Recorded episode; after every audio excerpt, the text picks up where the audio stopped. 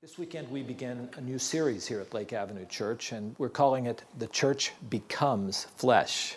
And there's a reason for that.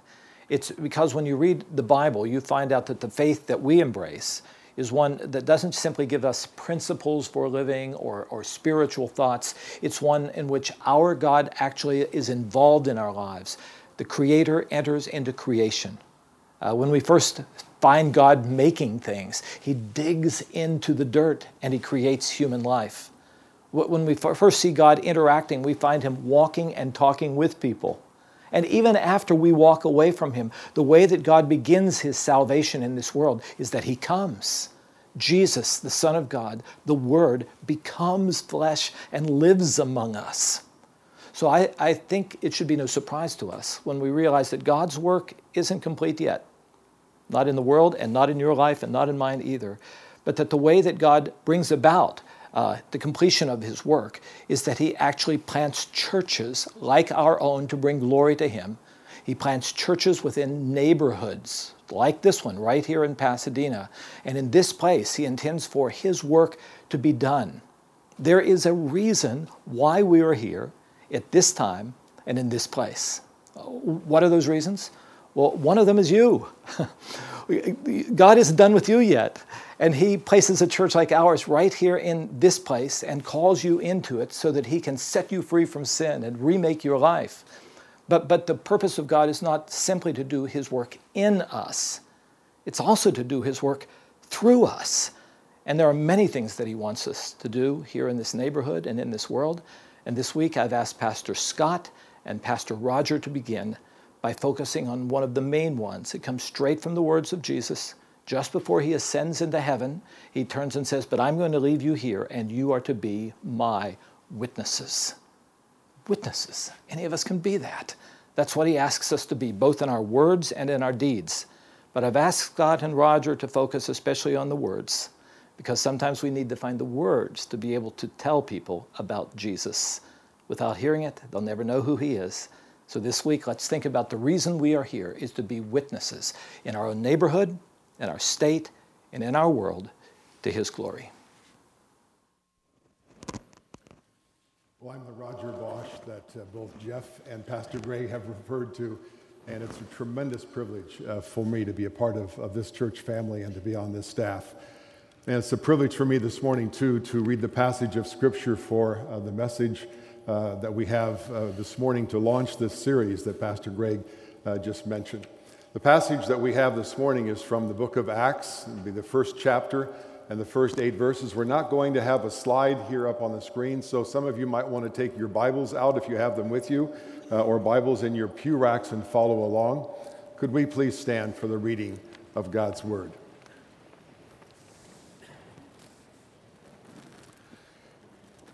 In my former book, Theophilus, I wrote about all that Jesus began to do and to teach until the day he was taken up to heaven after giving instructions through the Holy Spirit to the apostles he had chosen. After his suffering, he presented himself to them and gave many convincing proofs that he was alive. He appeared to them over a period of 40 days and spoke about the kingdom of God.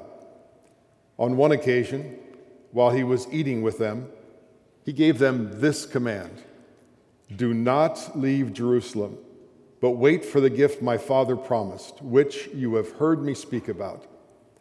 For John baptized with water, but in a few days you will be baptized with the Holy Spirit. Then they gathered around him and asked him, Lord, are you at this time going to restore the kingdom to Israel?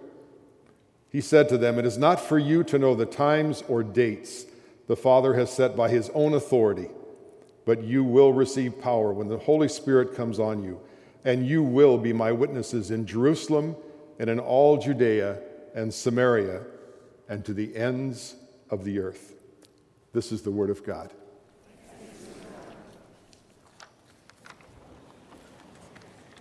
Thank you, Roger.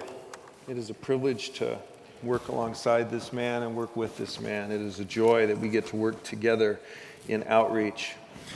When you think of this word witness, I wonder what comes to your mind.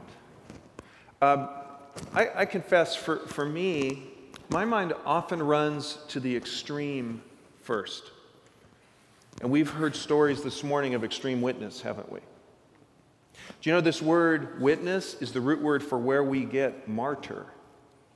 Because a witness is supposed to be so full, so rich, so deep, so absorbing that in the wisdom of the ancients, they took that root, which we now in English refer to as martyr. So, with that in mind, I want to take you to a serious moment of witness. This occurred about in AD 170 or the current era 170. This is recorded in a, a Roman legal document from a court finding. The proconsul is the district attorney, if you will, and he says, You know the emperor's decrees. You must worship the all powerful gods of Rome. Therefore, I advise you, this man's name is Carpus, I advise you, Carpus, come forward and sacrifice to them. I am a Christian, Carpus replies. I honor Christ, the Son of God, who came not long ago to save us and has delivered us from the madness of the devil. I will not sacrifice to such idols. They represent ghosts at best, demons in truth. It's impossible for me to offer sacrifice to them. You must sacrifice. Caesar has commanded it. Carpus replies, according to the court record, the living do not sacrifice to the dead. Do you believe the gods are dead? They were never men, nor did they ever live that they could die. Those who worship them are caught up in a grave delusion, Carpus replies. I have let you talk too much nonsense. Now, have, and I've now let you blaspheme the gods and His Majesty the Emperor. You must stop this now before it's too late. You will sacrifice, or you will die. I cannot sacrifice, Carpus replies. I have never sacrificed to idols, and I will not start now. The proconsul ordered him to be hung up, where his skin was then flayed he was then tied behind a wagon with one other Christian, and they were dragged to the city of uh, Pergamum, where they were martyred for their faith. Is that where your mind goes when we think of witness? Because mine sometimes does, even though it's our ordinary witness mostly, right? That's extraordinary witness. So, so let's just take the word witness and let's put it in its context. And the context is the court, right? It's, it, it's a legal term. So when you think of, actually, how many here have ever been deposed or testified in a court? Quick raise of hands. Yeah. Wasn't that a pleasant experience? the first thing the attorney says is now, your job as a witness is to tell the truth. I don't want you to, to have a thought, I don't want you to suppose.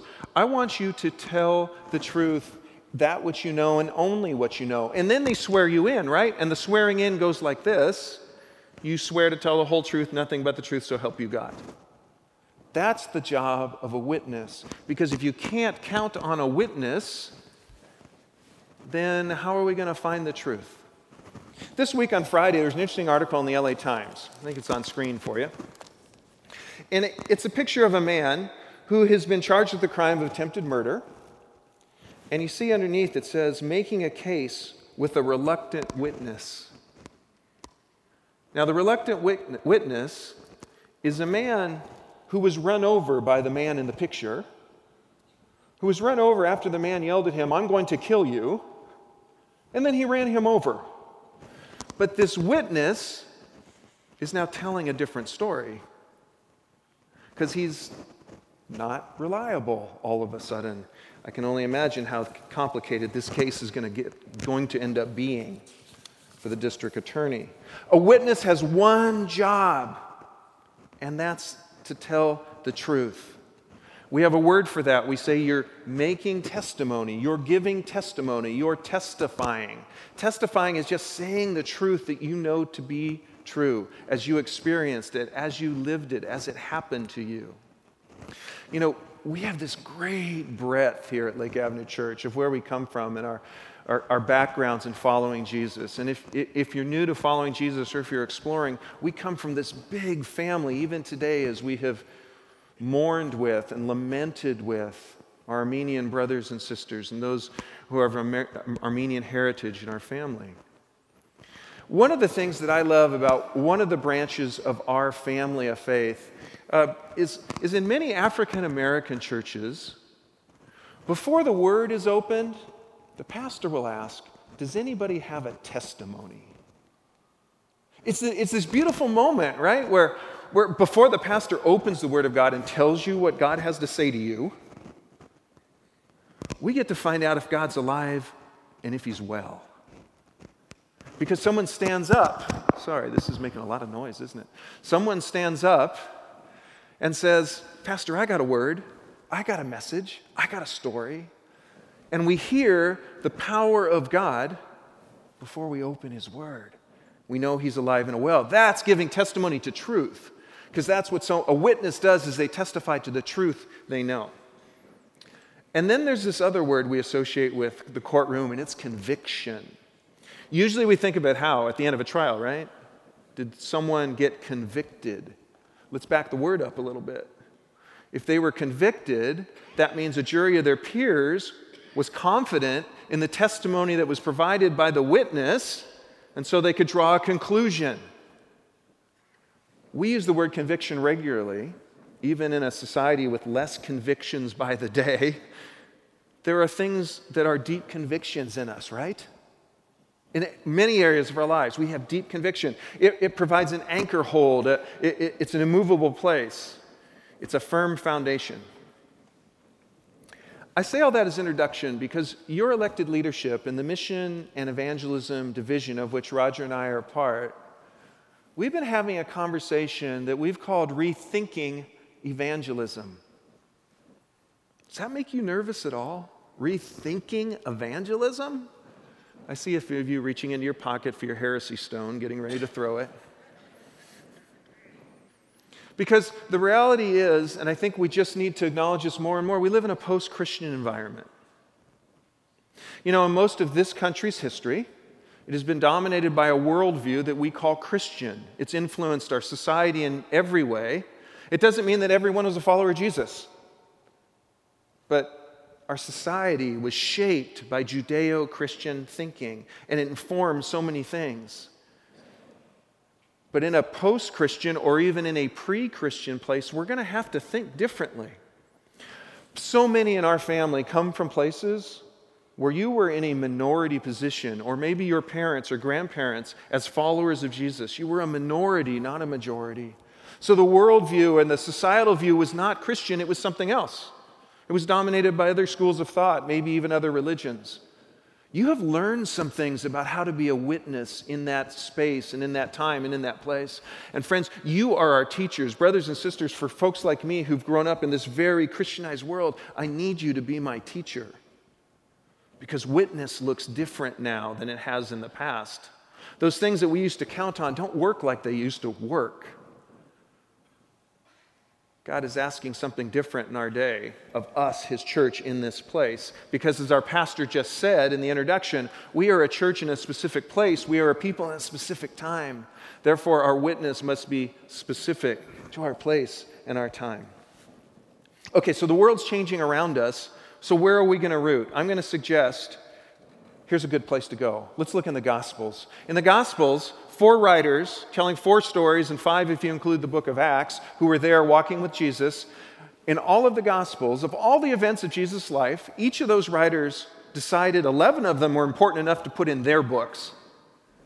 And of those 11, one of them is all about this idea of commissioning us as witness. Take a look at the first one, probably the most famous, Matthew 28 18 to 20.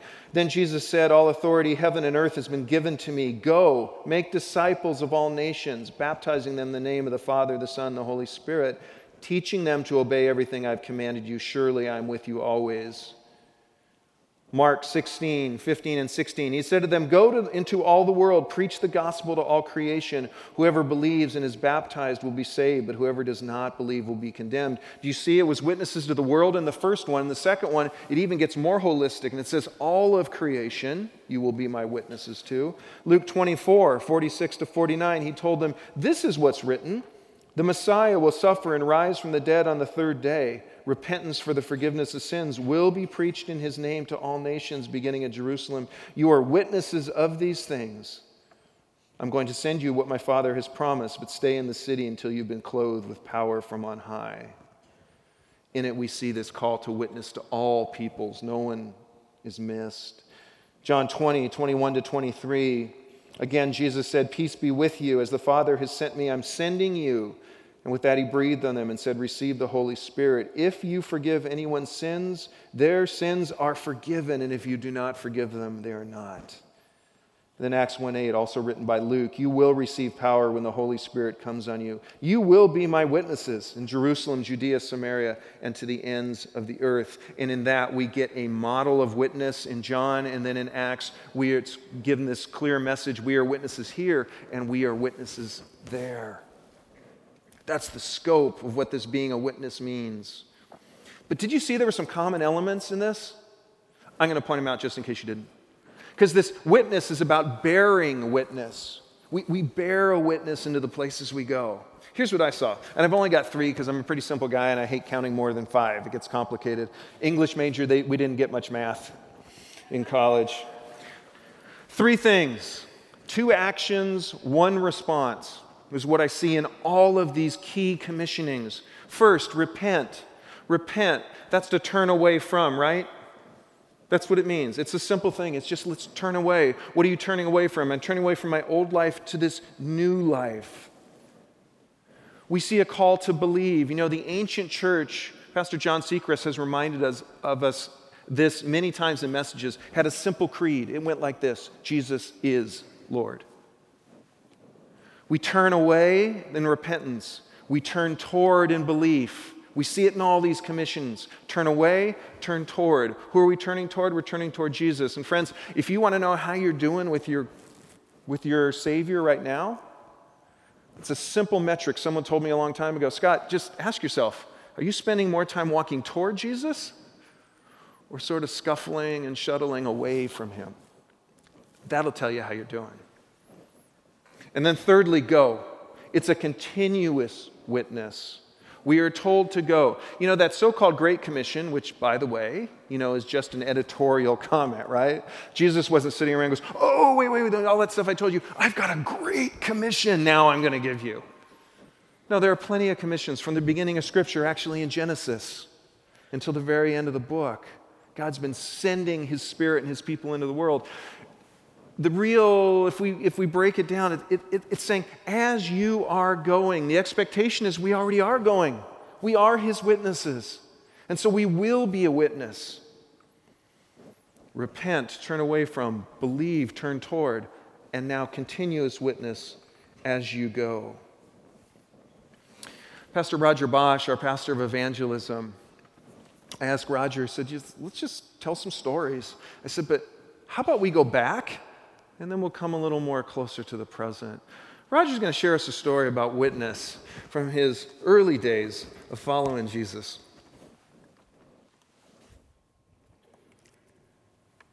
Well, I became a Christian uh, in the 1960s uh, during the so called uh, Jesus movement that was in full swing uh, here in, in Southern California. Some of you might be able to remember. There were thousands of young people in particular that were coming to Christ, and they had to do baptisms on the beaches uh, because the churches simply could not hold them.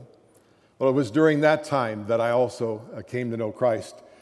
And after my commitment to Christ, I began to see God do some new things in my life. And I was excited about these things that God was doing and about the, the new direction uh, that, my, that God was taking my life. Well, a short time after becoming a Christian, my best friend Aid returned home from Vietnam, and we made plans one Friday night to get together. I hadn't seen him for nearly a year, so we had a lot of catching up to do. Well, that night I picked him up in my hot 57 Chevy, black, white interior, fun, phenomenal car. And Aid asked me right away, as soon as he got into the car, he says, Oh, Roger, so what's going on tonight? Where are we going? Where's the party? Well, normally we would have cruised the town in my hot 57 Chevy, going from place to place, looking for parties, and just some good fun. But now a lot had changed in my life, in my interests and my, and my, and my desires since becoming a Christian. Well, as Aid asked that question, I immediately began to sense my stomach tighten up. You know that feeling? And I wondered how I should actually answer his question. Do I keep quiet and not say anything to Aid about my having becoming become a Christian? Should I act as if nothing had happened and simply party with Aid that night as per usual? Well, this was my first opportunity as a Christian to witness to someone about Christ and to share with someone the difference that Christ was making in my life. But I felt this huge reluctance in my, uh, in my being, a real reserve uh, to share those things. The questions that were running through my mind were how would Aid react to that news? Would he laugh and make fun of me? Uh, would this be the end of fun times with my best friend? And perhaps the worst case scenario, in my mind at least, would this put a damper on our friendship now that I'm a Christian and he's not? Well, for a few moments, or in a few moments, an internal voice, uh, the Holy Spirit, led me to blurt out to Aid, Aid, there's something I just have to tell you before we get going tonight. Since we last saw each other, I've become a Christian. And I almost kind of moved back like this, uh, waiting for the response. And I shared with him some of my story and how it had come about and, and what I was beginning to sense and feel uh, that God was doing in my life in new ways. Again, I was waiting for this response, and I frankly Uh, was ready for the worst. Aid looked at me and kind of had this blank look on his face, but he said the most amazing thing. He said, Rog, I've been looking for what you just shared with me all of my life. I just kind of was taken aback, you know, by that comment. And then he proceeded to tell me about a foxhole commitment that he had made with God in Vietnam. And he said to God, God, if, if you are there and you're listening and you can hear me, if you get me out of this place alive and back home again, I will do anything that you want me to do. Well, what I couldn't have known, of course, was that the Holy Spirit had already been very, very much at work in Aid's life and had been preparing him for just that moment, that conversation, that sharing of my faith. It even got better in that conversation. He wanted to know more about how I had become a Christian. And so we had this, this amazing conversation about how it had come about and some of the specific changes that I'd already seen take place in my life. And Aid said, I want to know more about that for myself. Well, as I began talking to him and sharing some of these things, I'll, I'll admit I, I felt very inadequate to share with him things about my faith. I was a brand new Christian. I didn't know the Bible that well. I didn't know how to talk about my faith or, or talk, about my, uh, talk about God.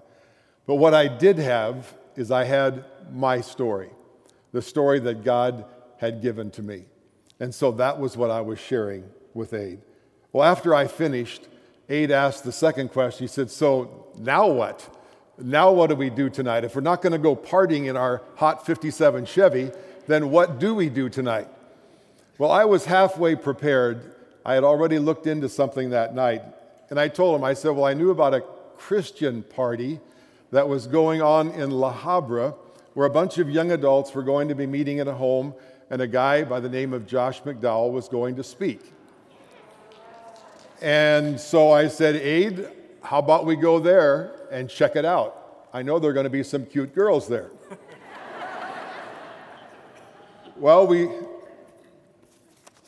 so we went, and that night, Aid heard the gospel, a clear presentation of the gospel for the first time. We left and he said to me on the way home, he said, Rog, that's what I want.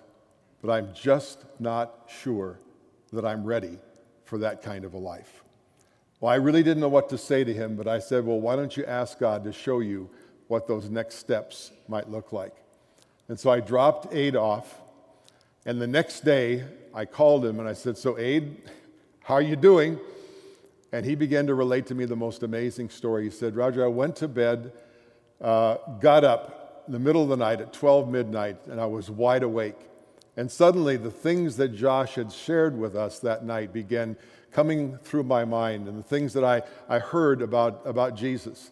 And I remembered my foxhole commitment to God that if He would get me out of that situation uh, and bring me back home again, I would do whatever He wanted me to do. He said, I felt compelled to get out of my bed, kneel by the side of my bed, and ask Jesus Christ to forgive me my sin, to come into my life, and to become my Lord and Savior. I was listening to him tell this story. I'll have to admit, it almost freaked me out. I couldn't believe that my best friend Aid was saying what he was saying. Aid was, in my mind, the last person in the world who I thought would be interested in knowing God personally. And yet, here he was telling me that he was now a Christian and that he was excited about the decision that he had made for Christ.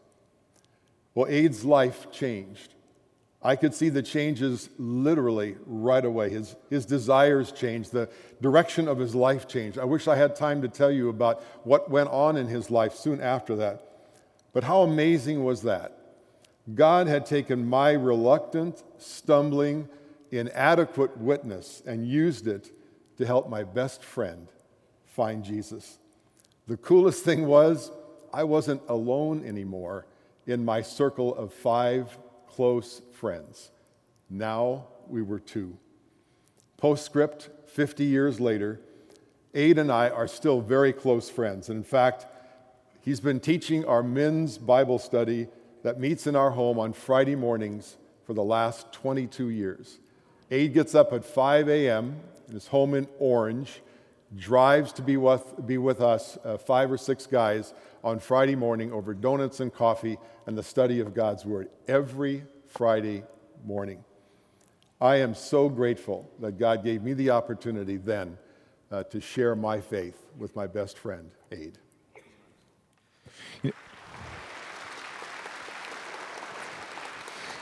You know, we, we title this witness moment or momentum. Did, did you hear a moment in that story? But the moment came out of a momentum that began in a foxhole. Did, did you hear the elements? Simple elements. There was a moment of repentance. I've been looking for this my whole life.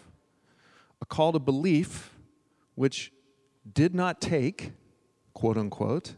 And then the Spirit woke him up in the middle of the night as, as Aid yielded himself. And then continuous witness, even to this day. Did you hear all three of those? Well, as I said earlier, it's a changing world. And, and we have to come to grips with the fact, though the world may be changing, what does that mean for our message? Scott, you said earlier that our church leadership's rethinking evangelism. That makes me a little nervous. We aren't rethinking the message, but we are rethinking messengers. We, we, we aren't rethinking how it's the, the content of our witness doesn't change, but, but how it is we provide that witness is going to change. Because the, cha- the message is unchangeable, but the methods around the message are always changeable, as especially as they move from place to place, culture to culture. Let's look at some things that are unchangeable real briefly. I want to give you again three things. I'm pretty simple, aren't I? Three things. One, it's always a call to Jesus. Whatever our witness is, in whatever age, whatever time, whatever place, it will always be a call to Jesus. Look at John 6 68. The context is, is, is Peter is, is talking to Jesus. Jesus asks a question. Peter responds simply, Lord, to whom shall we go? You have the words of eternal life. Friends, if we are not turning people to Jesus, we are not a true witness. There's lots of things we could turn people to. But in the truth of our witness, we must always turn them foremost to Christ. Secondly, it's always going to be a work of the Spirit. We heard that in that great story about Aid. Let's re, re, look at this passage that Paul wrote to the Corinthian church. Again, during the first century, young church, just learning to be infleshed, if you will see the Spirit here, the, the work of the Spirit. The person without the Spirit does not accept the things that come from the Spirit of God, but considers them foolishness and cannot understand them because they are discerned only through the Spirit. The Spirit has this key role. He draws people to God our Father through the work of Christ on the cross. But, but as he does that, you know, as I said earlier, we're a community that comes from many places, aren't we? Literally around the world, and also many Christian traditions. And when it comes to the Spirit, has there been a more divisive theology probably in the church than how we determine how the Spirit works, where He's working, why He's working, all this stuff? Well, that might be so, and we embrace the fullness of the family here. I thought Billy Graham summed this up really well in a quote I found recently. Take a look at this. Billy Graham says this I don't care what you call it or how you get it, but get it. if the Spirit is the one who draws people to the Father, well, then we need to walk in that Spirit.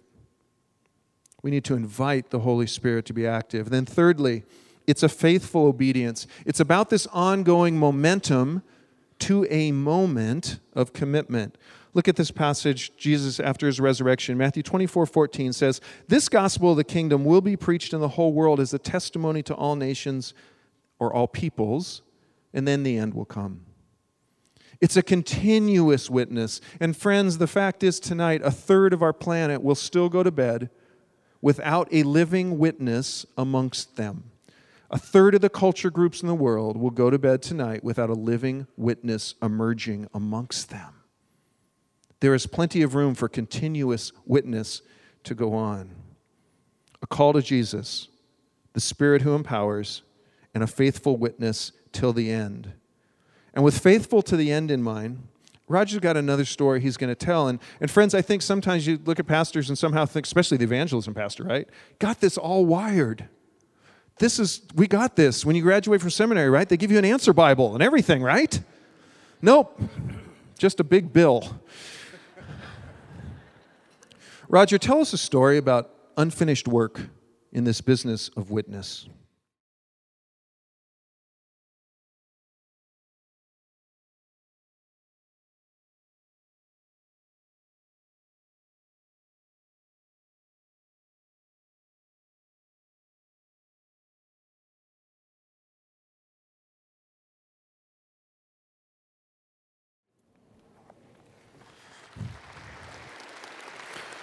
So, so tell me, is that, is that a moment? We, we titled this message Witness, Moment, or Momentum. Was, was that a moment?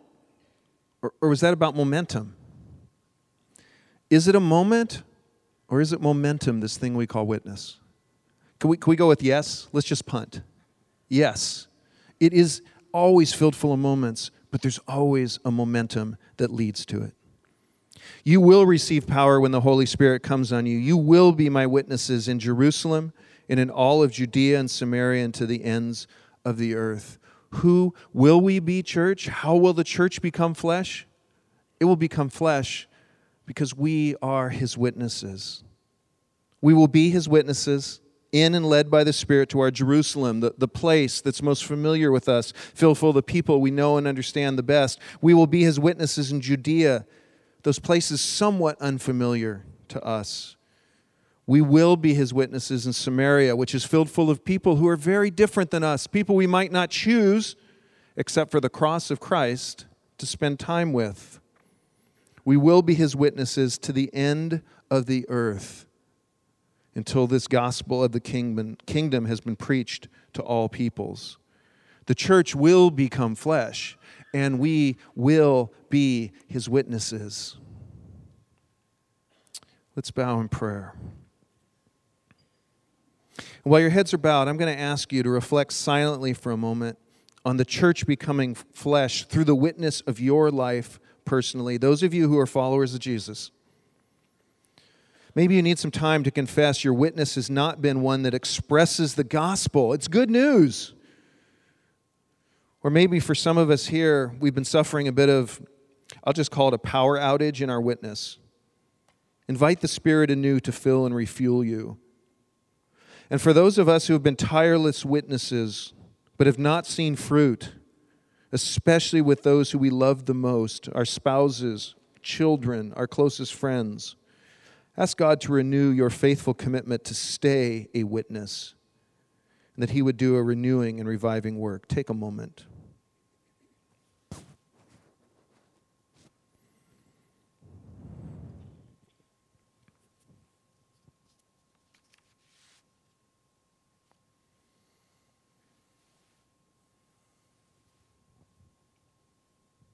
Lord, in obedience to you, we recommit to being your witnesses in our Jerusalem, in our Judeas, Samarias, and to the farthest places geographically and culturally, so that your gospel of the kingdom in its redeeming grace might bring flourishing life through the work of your Son on the cross and by the witness of your people and your church to it. Amen.